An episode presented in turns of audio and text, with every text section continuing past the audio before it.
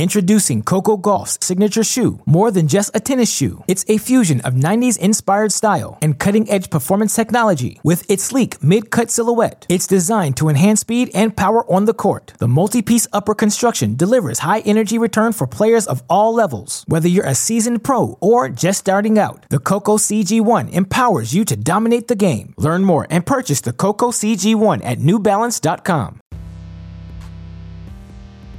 Welcome to Three, a show about Federer, Nadal, and Djokovic, and part of the Tennis Channel podcast network. I'm Gil Gross with Joel Drucker and Amy Lundy.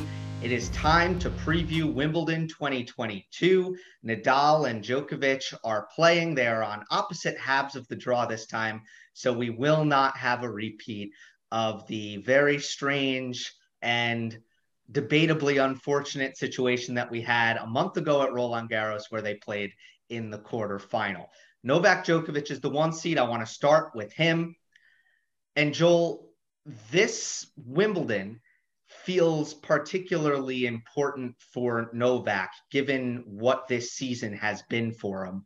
Uh, whereas I, I, think with Nadal, you could make an argument that it's kind of like house money. Uh, okay, I haven't played this event in a couple of years. I've won the first two majors of the year we'll see what happens. Uh, whereas for Djokovic, defending champion, now down two in the slam count, it feels very important. I think mostly it's the moment of Wimbledon itself and a major. And Novak hasn't won a major this year. Uh, he's hasn't lost at Wimbledon in five years. I mean, it's interesting how just what last September we were looking at him possibly winning a calendar slam, and then he lost at the U.S. Open. He wasn't able to play Australia. He lost at Roland Garros. So yeah, there's there's definitely some urgency he's bringing to this. I think it's less concerned about the slam tally and much as his own personal desire to win this tournament for a seventh time and for the fourth year in a row.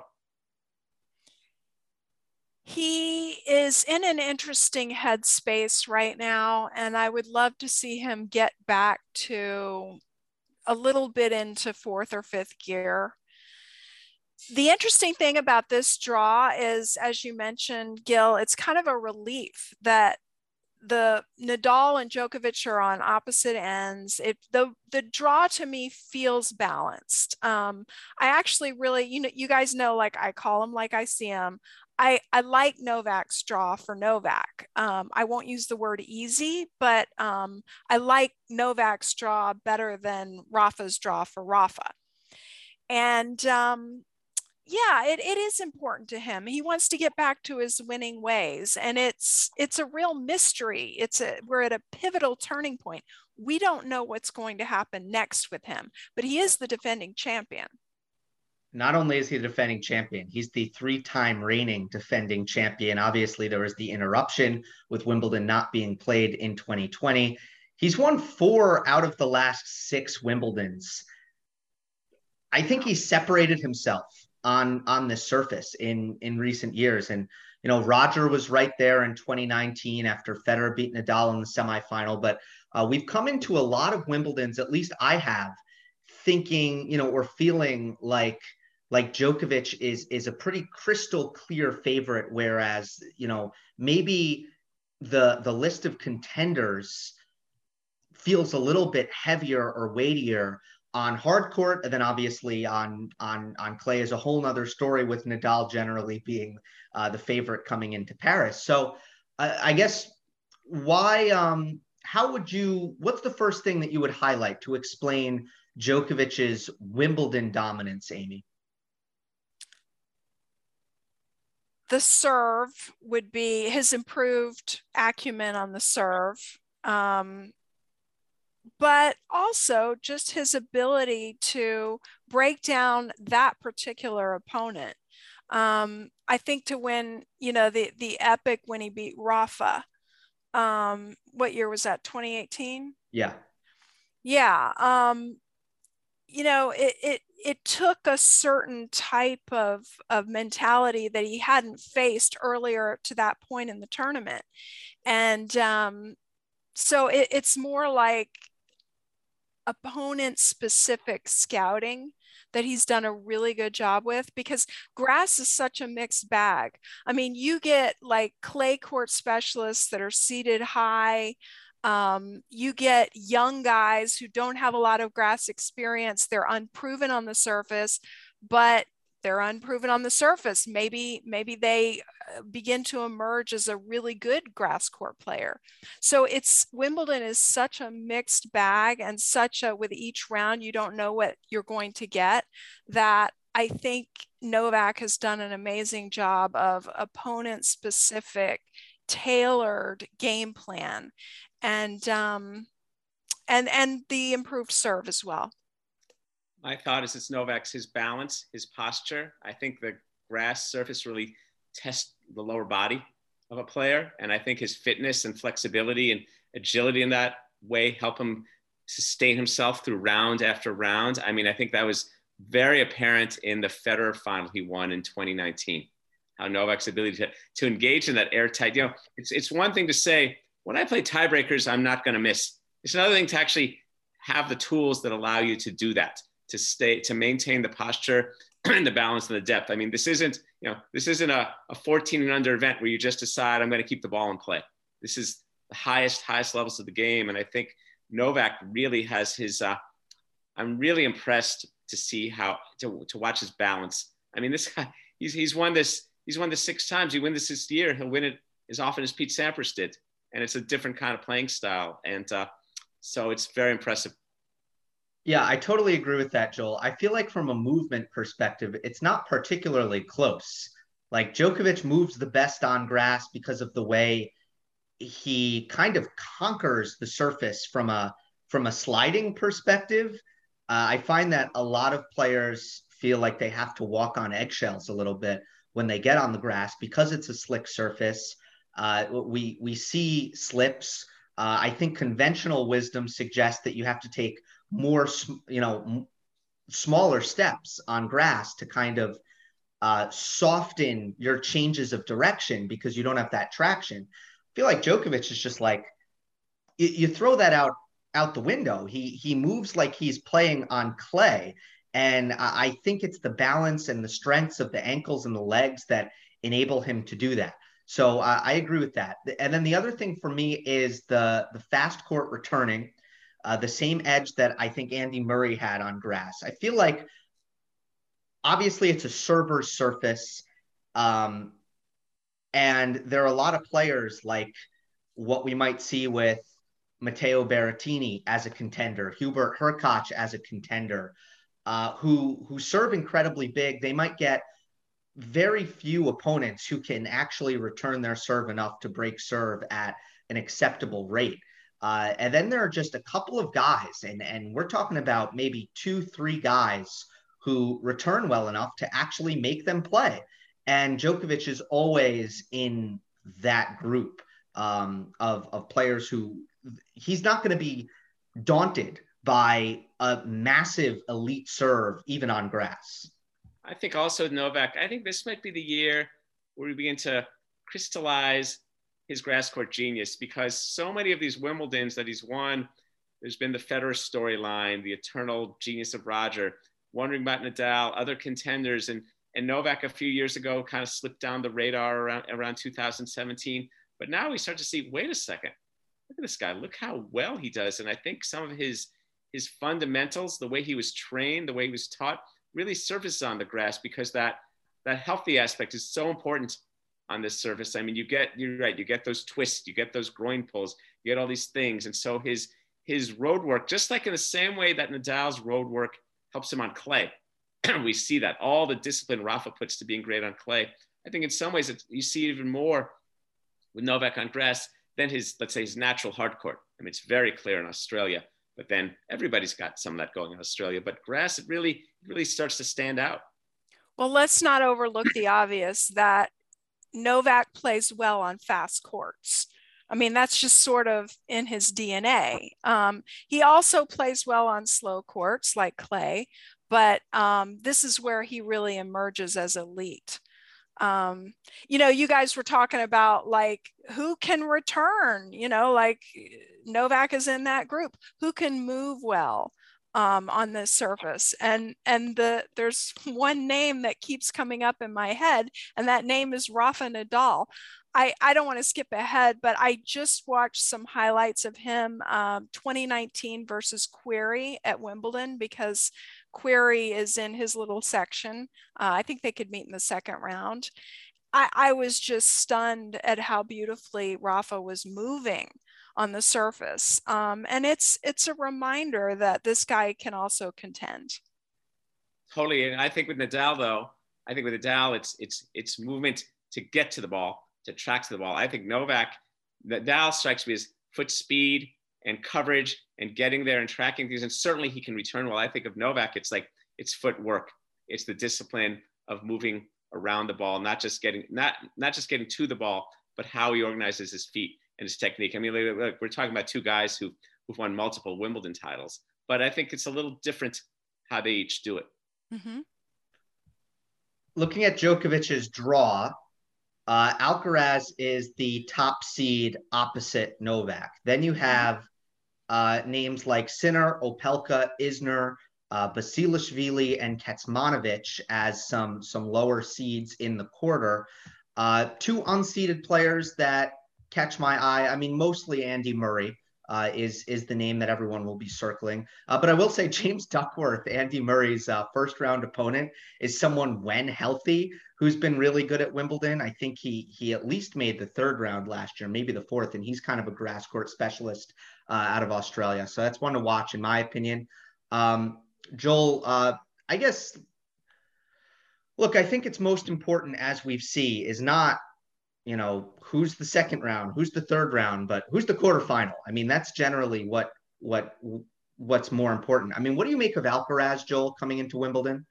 I, Alcaraz is kind of interesting. He's gonna um, you know, this is his Wimbledon as a now he's on the radar. Now we've seen him, and he had a reasonable go at Roland Garros. And I see, let's see, he's gonna play um, oh, he's gonna play our old friend Struff. Yeah. And the the, the Mister the, the least least seeded who's. Who's a, a, good grass court player, by the way. Who's kind of dangerous. I think the way I think the way it works for a young hopeful contender, grass has its other form of humbling. Clay has the humbling for the contender of, oh my, these long points, particularly for someone who hasn't played on clay as much. But then Alcaraz is going to be playing someone like Struff. There are going to be numerous points where the racket's going to be taken out of, taken out of his hands just because of the grass and the kind of opponents. So I'm I'm intrigued to see how Alcaraz handles that. Um, kick serve not always as significant on grass as it is on other surfaces. Right. So I think I think in time he'll be fine, but I think it's going to be um, intriguing. I wouldn't be surprised if that opening match is a four setter with a guy like Struff. I could see a, a five seven in there where suddenly I mean Wimbledon things happen so quickly that shift a set, and you know guy takes a couple good cracks and next you know he breaks serve. So uh, I don't know. It'll, it'll be and it'll also be just fun to see Alcaraz to see the joy he brings to competition, bringing it to the All England Club. I think we have to be careful not to peg Alcaraz too early as somebody who is a clay court guy or a slow hard court guy who can't contend on grass. Um, I mean, I, I, see him more as an all surface player. I was looking at some of his serve statistics, and it's funny, I was Googling, and one of my own articles came up, and I didn't even remember the stuff that I had written about his serve. But um, he has really good power. He just doesn't necessarily always use it.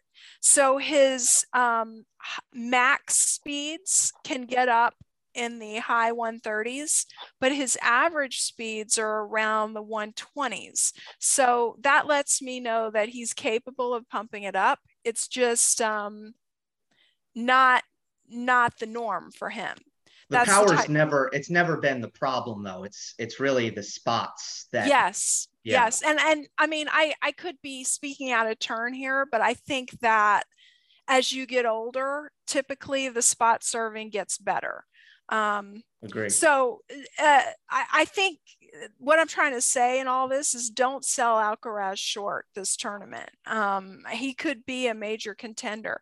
He it, it this first round match is going to tell us a lot totally um, but after that uh, he's in decent shape. And um, in terms of Andy Murray, you know, he's been hurt. So I, I would have said two weeks ago that he was a dangerous floater, but we just don't know.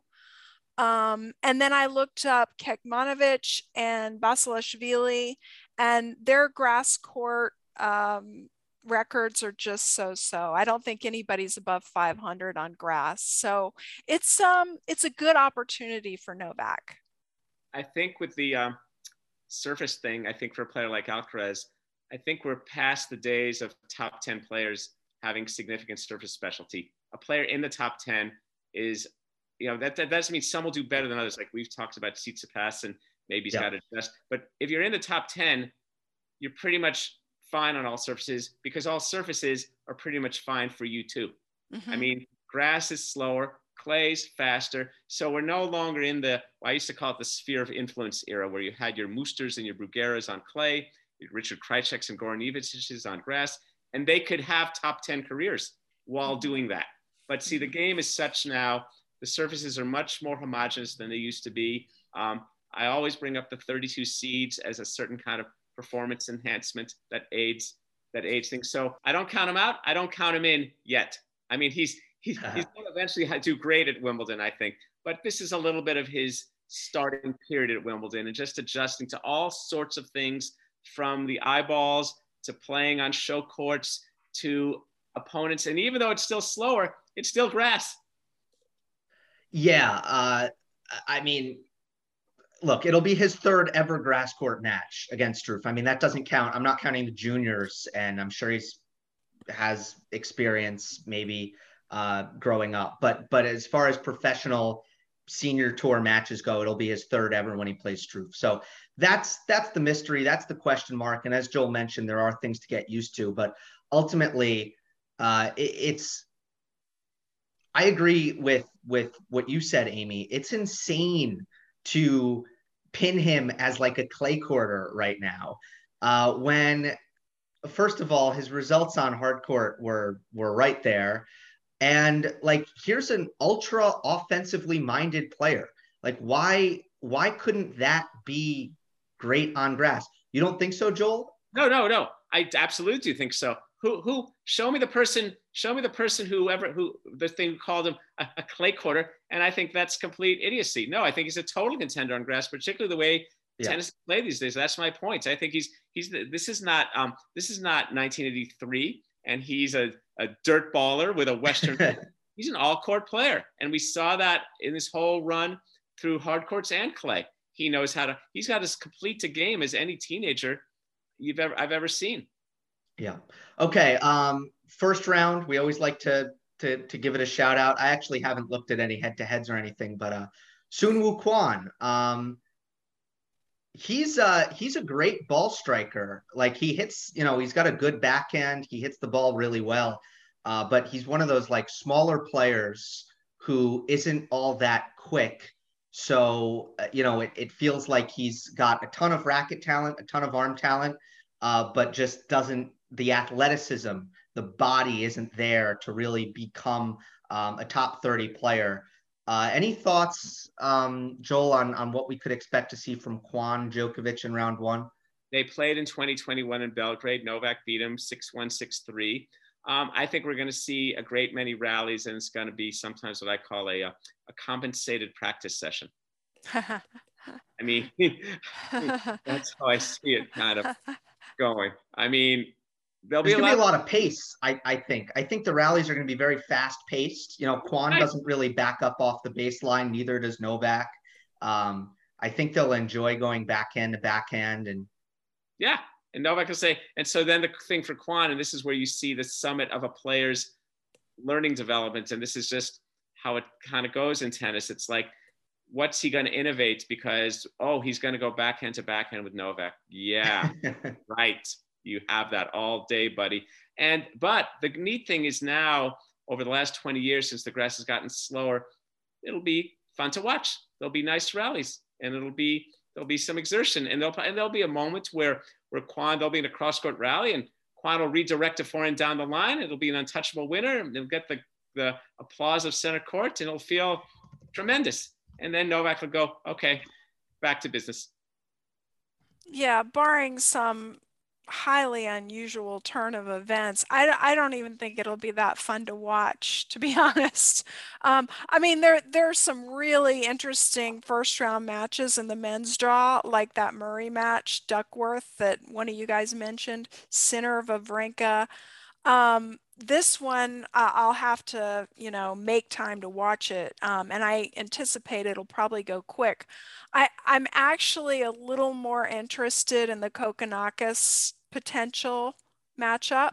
Yeah. Uh, in the next round, and Djere, um, who you know, as we know, had a very interesting match against Novak this year. So um, I, I'm I have to admit I'm kind of looking past the first round already. Fair. I, I think Kokkinakis will will beat Djere. Um, that's I'll just throw that out there. Okay. Uh, but but we'll see. Let's go to Rafa Nadal. Introducing Coco Gauff's signature shoe, more than just a tennis shoe. It's a fusion of 90s inspired style and cutting edge performance technology. With its sleek mid cut silhouette, it's designed to enhance speed and power on the court. The multi piece upper construction delivers high energy return for players of all levels. Whether you're a seasoned pro or just starting out, the Coco CG1 empowers you to dominate the game. Learn more and purchase the Coco CG1 at newbalance.com. Another day is here, and you're ready for it. What to wear? Check. Breakfast, lunch, and dinner? Check. Planning for what's next and how to save for it? That's where Bank of America can help. For your financial to dos, Bank of America has experts ready to help get you closer to your goals. Get started at one of our local financial centers or 24-7 in our mobile banking app. Find a location near you at bankofamerica.com slash talk to us. What would you like the power to do? Mobile banking requires downloading the app and is only available for select devices. Message and data rates may apply. Bank of America and a member FDIC. Um, Nadal on the bottom half as the number two seed. It's such an interesting Wimbledon history for Rafa. There have been three parts to his career, I feel. He made the final uh, every year he played from 2006 to 2011, and twice he won it. In 2008, one of the most significant matches of his entire career, uh, beating Federer in the final, and he won it again in 2010. Then he went through a stretch in time where, unlike we've really ever seen at a major from Nadal, uh, he kept getting upset uh, early. He he lost. Uh, he took a loss to Dustin Brown. Uh, he took a loss to Lukas Rosol. He took a loss um, to Gilles Muller in round four in 2017. Um, I always forget. I always forget the name of the the Belgian player who beat him. Does anyone remember? Darcis, Steve Darcis. Yeah, Steve Darcis. Uh, okay, so that was no quarterfinals from 2012 to 2017. That was kind of, you know, we, we can, th- there were reasons for it, but we haven't seen anything like that. Now, the last two years Nadal has played Wimbledon have to go back to 2018 and 2019. In 18, he made the semifinal and played an epic against Djokovic. It was 10 8 in the fifth. And if Nadal had won that match, which he was, of course, very close to doing, he probably would have won Wimbledon in 2018. Um, he would have been the heavy favorite against Kevin Anderson in the final. Then in 2019, I'd say got handled pretty, you know, pretty comfortably by Roger Federer in the semifinal. Um, Federer being in top form um, at that year's Wimbledon. So, uh, with all of that Nadal Wimbledon history, I mean, Joel, where does that leave us in 2022? Wow, you know, it's funny. Rafa never makes it easy for anyone, his whether his opponents or his chroniclers. It was like that was a whole little, that was a whole little saga about Rafa Wimbledon, and uh, and it's kind of funny. And it and and we were wondering um, a few weeks ago if Rafa was going to play Wimbledon, but then he won Roland Garros and he's won the Australian, and now here he is. It's kind of like yet a new day. And and based on what I've come to understand about Nadal, all the stuff that we've, we've recited and that we know, I, I, I mean, I love that explanation of his Wimbledon journey. He doesn't care about it all. He, he, it's like, here he is now. What's my next match? What's my next point? And I'm excited to see him at, at Wimbledon this year. I'm, uh, it's funny. I kind of, I kind of like his draw. I think his draw is pretty, uh, pretty good, pretty open. But then it's going to be, he's going to work. He's going to never underestimate a single opponent. And I, I guess my concern most of all with the health, health, what goes on with the foot. how the foot is throughout the fortnight. That's what I care most about and see that that's going to be okay. He said how he doesn't want to have the injections. And so, what's that going to mean? What's the status of the foot? That's where I see it. I definitely think that this quarter is the most interesting of the entire draw. Um, you know, I was looking up some of the records of like, okay, so Nadal's got Cilic in his quarter. Um, Marin's record on grass is 80 and 32. Not only is that a stellar record, it's just so much more experience than a lot of these young guys in this tournament. FAA uh, record on grass 22 and 8. Phenomenal. Both these guys are in Rafa's quarter. Um, you know, Querrey is a good grass court player, but as I mentioned earlier, I went back and watched that 2019 was it sem- quarterfinal? Yeah, quarterfinal. Um, and and Querrey had previously made a semifinal, but um, Rafa handled him just so not easily, but just um, made ma- you know it was like a masterwork kind of thing. It was used the slice a lot on the backhand side um, came forward a lot was was doing his flicks and his his defense and um, i looked at his return position which is always interesting because he really can't stand that far back at Wimbledon.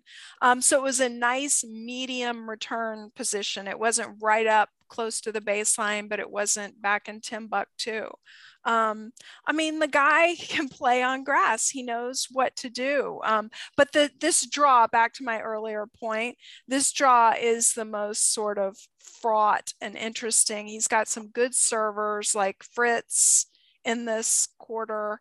And um, then he's got players like um, the young guy Rune, and um, and then he's got Evans, Dan Evans. So it's a, and, then Jack Sock, who qualified for Wimbledon, great server, um, has won a doubles title there. All these guys are in Rafa's quarter. So it, it's definitely interesting. Yeah, I, I agree that it's a very interesting quarter with a lot of players who, who are worth some um, some uh, a lot of respect, I think, coming into this Wimbledon.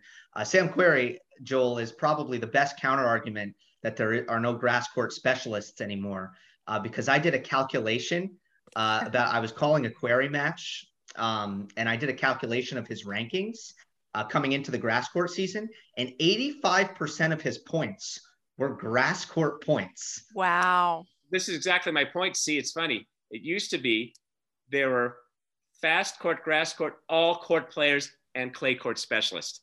And clay was considered kind of the, the niche. I think the game is now, the tennis is about clay court, hard court, uh, baseline prowess. That's the game.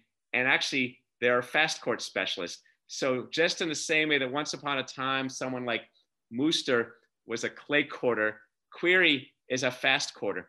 And that's right. So there you go. That that study you did of his of his point gathering. Yeah, he's a he's a grass court specialist, so that makes him dangerous, and obviously particularly because of his of his serve.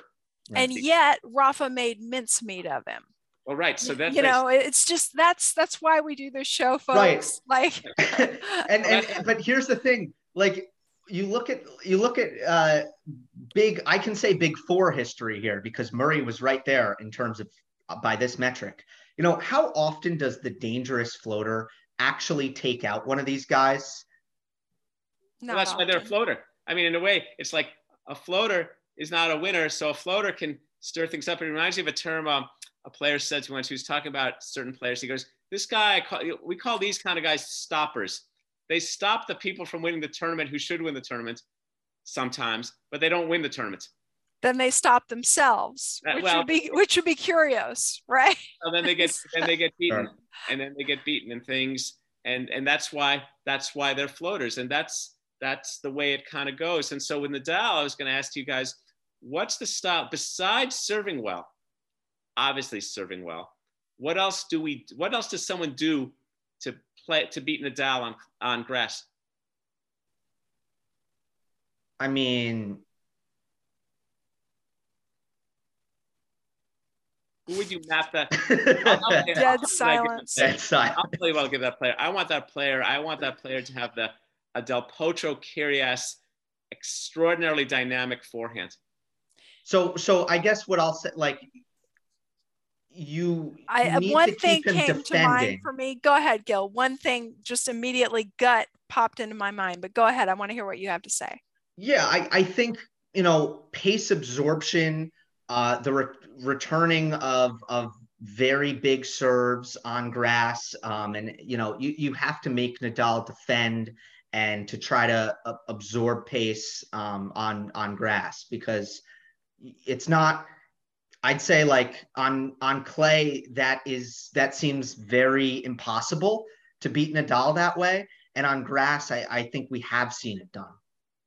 Well, no, look at those those those upset guys. And it's funny, I was strolling through the qualifying draw and I saw Lukas Rosol and I thought, wow, here's this guy. Wait, what happened? I I beat Nadal at Wimbledon and now here I am back in the qualifying and Nadal is 36 and he's won the first two majors of the year.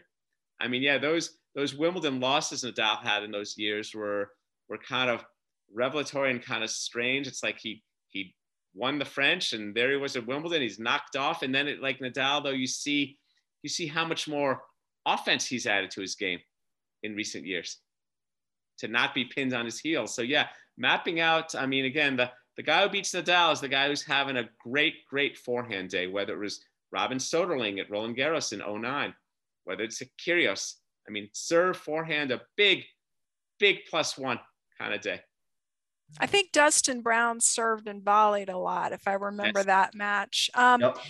The, the first thing that popped into my head is something a little unconventional. Um, I think you disrupt Rafa's rhythm as best you can between the points because if Rafa doesn't get his his time and his you know and he doesn't get into his um, you know routines um, he can find that very disruptive. So i would actually consider serving a little faster. And roger is a is a fast between the point kind of guy especially on his serve and he's had success against rafa.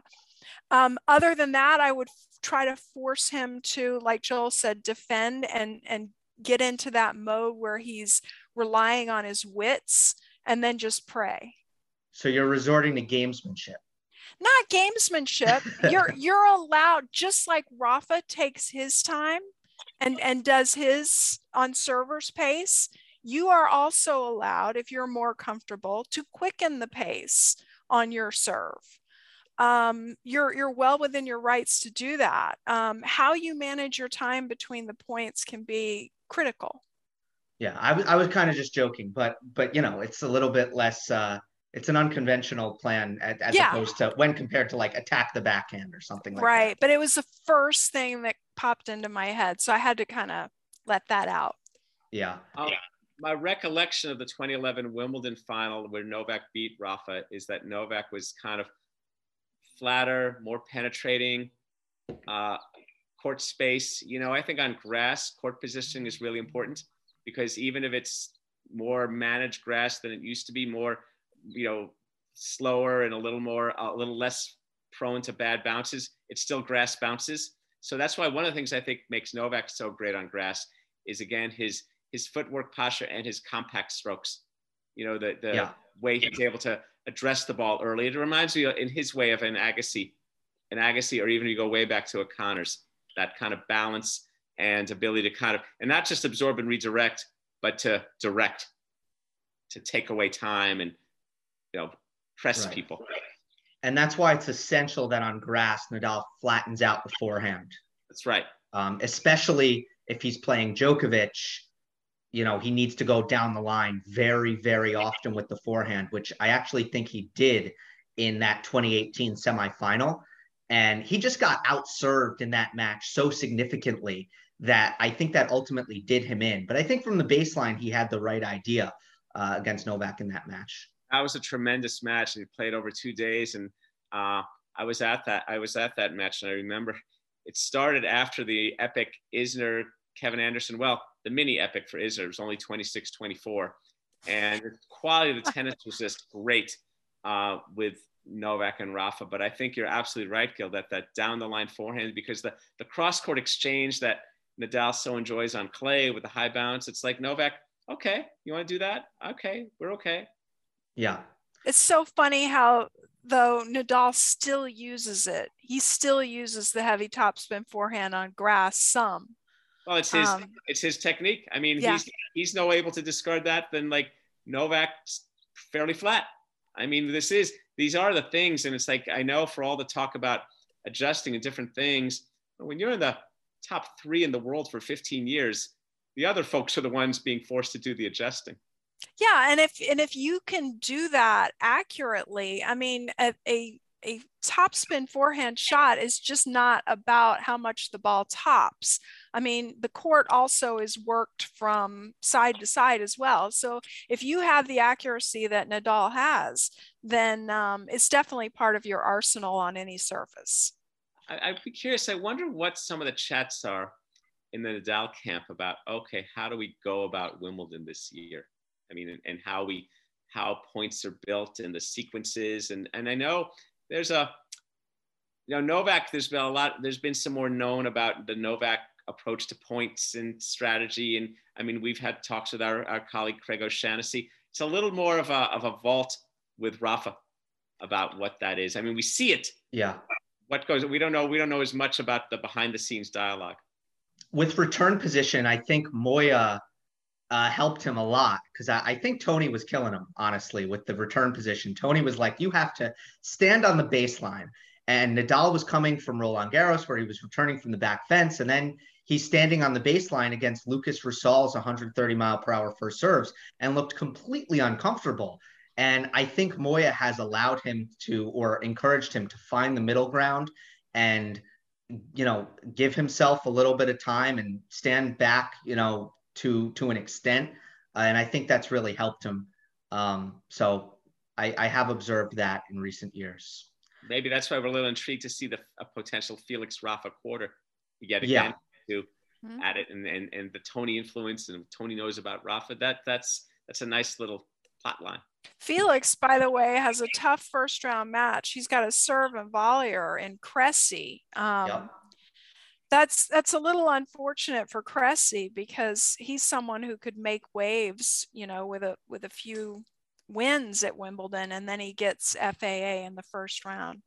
He'll yeah. he'll embrace he'll embrace that though. Like if he's on center court and and he's the underdog, he's got he's got an interesting like personality where mm. he thinks he's going to be number one in the world. uh, and again, I'm not hating. Like it's awesome. I like it. but he'll he'll enjoy it. You're talking about Cressy. That match, yeah. I, I I I'm I doubt I doubt that match will be played on center court.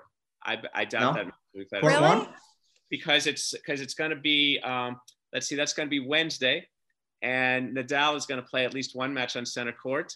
And then let's look at that half of the draw. We've got other people. We've got last year's finalist Berrettini. Um, I just um, okay. I got Fritz and Musetti. I mean, I just don't. I just have a hard time seeing that they're going to put.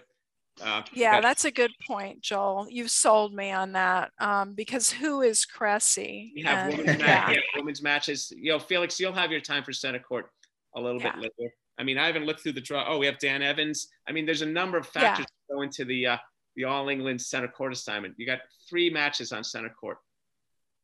Yeah, no, you're right. You're right. One's Nadal, right. one's Nadal, one's a women's match.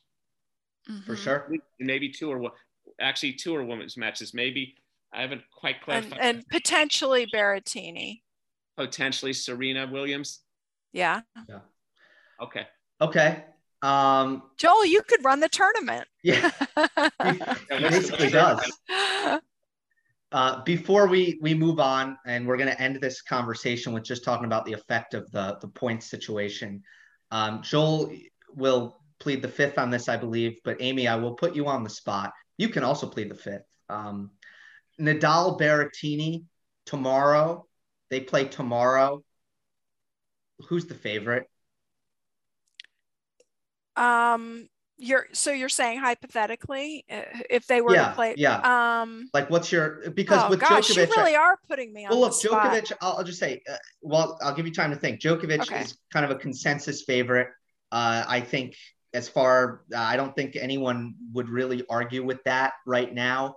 Uh, I think you would get some arguments when it comes to that number two spot. Is it Nadal or might it be someone who has, from a record standpoint, absolutely dominated the grass, like like Matteo Berrettini, or to a lesser extent, uh, if you really don't believe in Nadal, then you might make an argument for uh, a, a or, or, a Felix. Well, I mean, I was just going to say um, both Berrettini and Rafa have been hurt.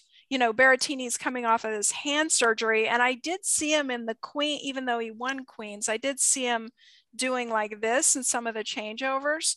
Um, and then of course we have Rafa's foot. So it's it's that's a, a tough one to call, but I'm actually gonna have to write a preview pretty soon and, and look at that. Um, I never bet against Rafa. You guys know that. So what are you gonna do when he plays so, Novak Files? Yeah, but you don't bet. You also don't bet. okay, all right. So you know, it's our show. So yeah, yeah, I'll plead the fifth from here on out. Okay, I'll get. I'll answer, Gail. I thought about this. I'm glad you gave me some space because I think there are three things. There's the market, there's the desire, there's the prediction. Right? It kind of splits into 3 mm-hmm. Yeah, and I could see the marketplace. I mean, that's why I. That's why I kind of at one level despise the marketplace of things. So I could see the marketplace based on results and the health giving the slight, you know, the slight favorite edge to Berrettini. Okay, fine. He's been doing well on grass Nadal, what's with the injury? So he's the analytical thing says that.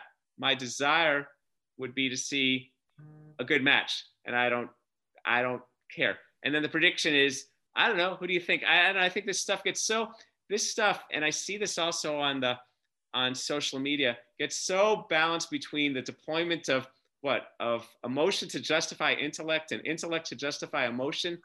so enough. I don't know. I think I just want most of all if they play, I want it to be a really good match. I mean, I really like. I was so impressed by Berrettini. I'm so glad to see him back, fully healthy and playing well. So mm-hmm. there aren't there aren't slips, there aren't ankles, there aren't groins. There he is. He's right in there. So there you go. You're right, Gil. So that's my clever way of pleading the fifth. Okay. Uh, I, what about I like you? Me, you like Nadal. Nadal. Nadal, okay. Nadal, yeah. Okay. You know, Berrettini. Um, We're doing a show on Nadal. We like Nadal. well, no, but seriously, I mean, I would say like if I if if, if that match happened tomorrow and I like Berrettini, I would obviously say it. And but but no, um, I I think I actually think that uh, I think Nadal is a, a tier above um, in term, and I don't think grass changes that. And uh, look, Matteo, for as good as he's been, um, he has the weakness, and Nadal knows right. how to exploit it. Yeah, like what we saw the matchup in Australia and how how predictable and kind of the way that match went. You know, Berrettini's lost his last ten matches uh, against top ten players. So I, I, mean, there's a there's a legitimate issue with Berrettini when it comes to uh, winning winning off the ground. I think winning from the baseline against all uh, great players. And I, I fully think Nadal's return is at a level where Berrettini can't coast on his serve uh, like he can against most of the field. So I'll just leave it at that. And and let's um, let's go to the points question. Uh, there will be none. Djokovic will will drop in the rankings uh, significantly after uh, this event. Um, you know, let's I, wherever the conversation goes, it goes. But uh, for this Wimbledon specifically, Joel, for Wimbledon 2022, uh, do you think we'll see any effect on on the players when it comes to their psyche and you know their ability to compete at this event like it's any other ordinary year? I've come to play the most important tournament in the world, and that's what matters. And the other thing I've also come to see about tennis players all the external factors, they just like to compete. They want to compete. And there they are playing tennis matches. And here they're competing at the most important event in the world. They're aware of this thing about points, but that's not really in their head. So I think they're going to play pretty darn good. And then, of course, if they lose, if a player loses earlier than that player desires, whether they're a seed who loses in the second round or a, or a, et cetera, then they can kind of rationalize it and feel okay about it subsequently. But in the moment, they will compete just like they just like they do in practice matches and in tournament matches. I think it's going to be, but it will be interesting. And I think that down the road, it's going to make the year-end rankings a little peculiar. I mean, that's what's going to be strange. It's going to remind me there have been years like this way back in tennis where the slams weren't weighted as much, and sometimes the person who finished the year number one hadn't won a slam. The person who won multiple slams was ranked number two. And so there's going to be some odd ways in which we look at this year. I feel separately about the points situation than I do, and, and the points being withheld from Wimbledon than I do about Novak's um, situation in particular. I just don't think that when you get right down to it, Novak cares that much about ranking points or whether he's one, two, three, or four in the world. Um, I think what he wants is Grand Slams. And um, so whether he finishes year in number one or I, I, just don't think it matters. And I know it matters anymore, to, right? Anymore. Right? Because, he's got all has, those records. He has he's, the records. He's blown by them. I mean, and and he could again if he wanted to. Um, he could play a bunch of tournaments that he doesn't really care to play. I mean, he's proven himself on that front. Um, so it whether he's one, two, three, or four in the world, I mean, he probably doesn't want to, you know, fall too far out of the the top five because then you start to get tougher first round opponents in tournaments and grand slams. But um, I d- just don't think it matters. So I would beg Novak's fans not to obsess over that and just enjoy this tournament. And I do think the fact that um, Medvedev is not there um, and and Rublev and Khachanov unfortunately, I think that's going to kind of fade as soon as the tournament gets underway. I, I've seen this time and time again where the biggest of controversies just fall by the wayside as people dial into the action. Yeah, I think that's true. Uh, I, I do think that Medvedev is going to do some big things at Wimbledon at some point in his career. Uh, I think he's just figuring out the return, you know, one step away from being a massive contender at Wimbledon. Um, so I think that's significant. But I agree with you from a storyline perspective. I think some players will have a built-in excuse, you know, that this that I think will be in their head. I think those are mentally weaker players, but I, I do think the fact that there are no rankings points uh, it are, is going to give certain players uh, an escape valve in their mentality when it comes to how hard they're competing. Uh, will that be a problem with Djokovic and Nadal? I think not at all. They're they're gunning for history. They are um, they they understand, I guess, what their goals are for for Wimbledon and how significant it is. Uh, but uh, do I think do I think Reilly Opelka can be out there and something trickles into his brain that says screw it? Uh, yes, I do think that could happen. Um, He's already called it an exhibition. That was the name that popped into my head immediately when you said that. There it's you interesting, go. given someone who has all the tools to win Wimbledon. I mean, yeah. he's he's got, but so we'll see. So we'll see. I mean, this gets to the whole thing about what they think, what they feel, how they say it, and the thing I love about uh, covering a sport, it doesn't matter. It's how they perform, and so we watch the matches. Like you said, you're so right, Amy. The action will will will melt away the uh, the broader the not the broader the off court dialogue that's occurred around points and some horrible political things and war and all of that. Yeah. Oh, by the way, uh, Francisco Cerundolo, I, I just realized as I was going through my checklist, I, I didn't mention Nadal's first round opponent, so we'll end on this. Uh, he's one of the highest, I got to say, right? I, I, think he's one of the higher ranked players you could draw um, in terms of the unseededs because I think he's in the top 40, um, mainly because of the Miami run. Um, if I'm if I'm not mistaken, and I'll check this in a moment. Uh, but uh, he's got a big forehand. Joel, do you have any thoughts on uh, Francisco Cerundolo? Oh, again, I think yeah, but again, I just think that's a that's a big ask for him. This one will likely be on center court, mm-hmm. and uh, taking on Nadal and Nadal swarming and moving and running. And again, I don't know what what what the what's his approach to beating Nadal? I don't I don't think he's that big a server. No. So actually, need, it's it's more of a get me in. Okay, so you need those. Um, you need you need some of those free points against Nadal. You need to do that. You need a lot of taking the racket out of his hands. So Nadal is going to look at and say, "Okay, I'm going to take your measure. I'm going to respect you, and we're going to joust for an hour, a couple hours." I see that one as very similar to Novak's yeah. first round match, and I'm already looking ahead to Querrey. But um, you know, we we also don't know about Rafa's health, so that that'll be it'll be a good first round match for Novak to look at his mentality, and it'll be a good first round match for Rafa to look at his health. Absolutely, uh, Cerundolo just to uh, cover bases, 42 in the world. So it is indeed one of the higher ranked players you can draw uh, as a seeded player in the first round, uh, but it, it's not um, his best surface. There are definitely some players who uh, who could have been more disastrous to to draw, if we will put it that way. Looking forward to Wimbledon 2022, we will have coverage here on three. That'll do it for this episode. Remember, we're available on all podcast platforms. We appreciate it if you leave a rating and a review on Apple. And if you're watching on YouTube, like, comment, and subscribe. We will see you next time on the next episode of Three.